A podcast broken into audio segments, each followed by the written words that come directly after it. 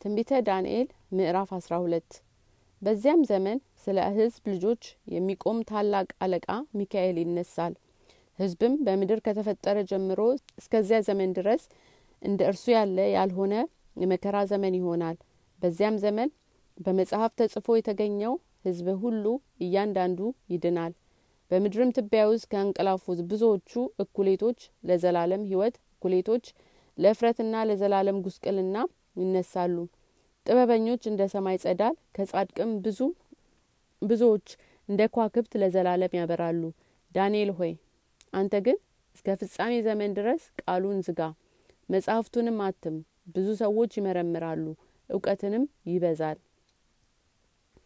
እኔም ዳንኤል አየሁ እነሆ ሁለት ሌሎች ቆመው ነበረ አንዱ በዚያ ወንዝ ዳር ሌላውን በዚህ ወንዝ ዳር አንዱም ከወንዙ ውሃ በላይ የነበረውን በፍታም የለበሰውን የዚህ ምልክት ፍጻሜ እስከ መቼ ነው አለው።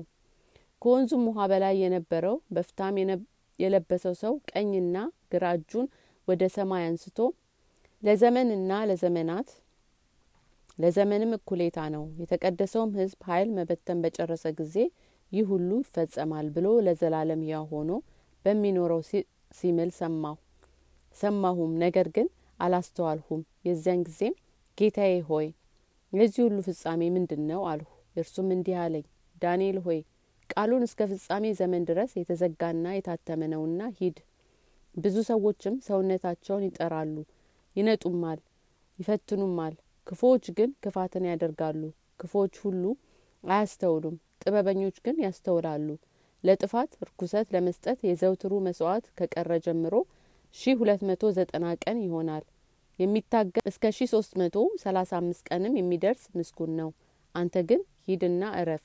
ለፍጻሜው ገና ቀንና ዘመን አለ። በቀኑ መጨረሻ ትነሳለህ።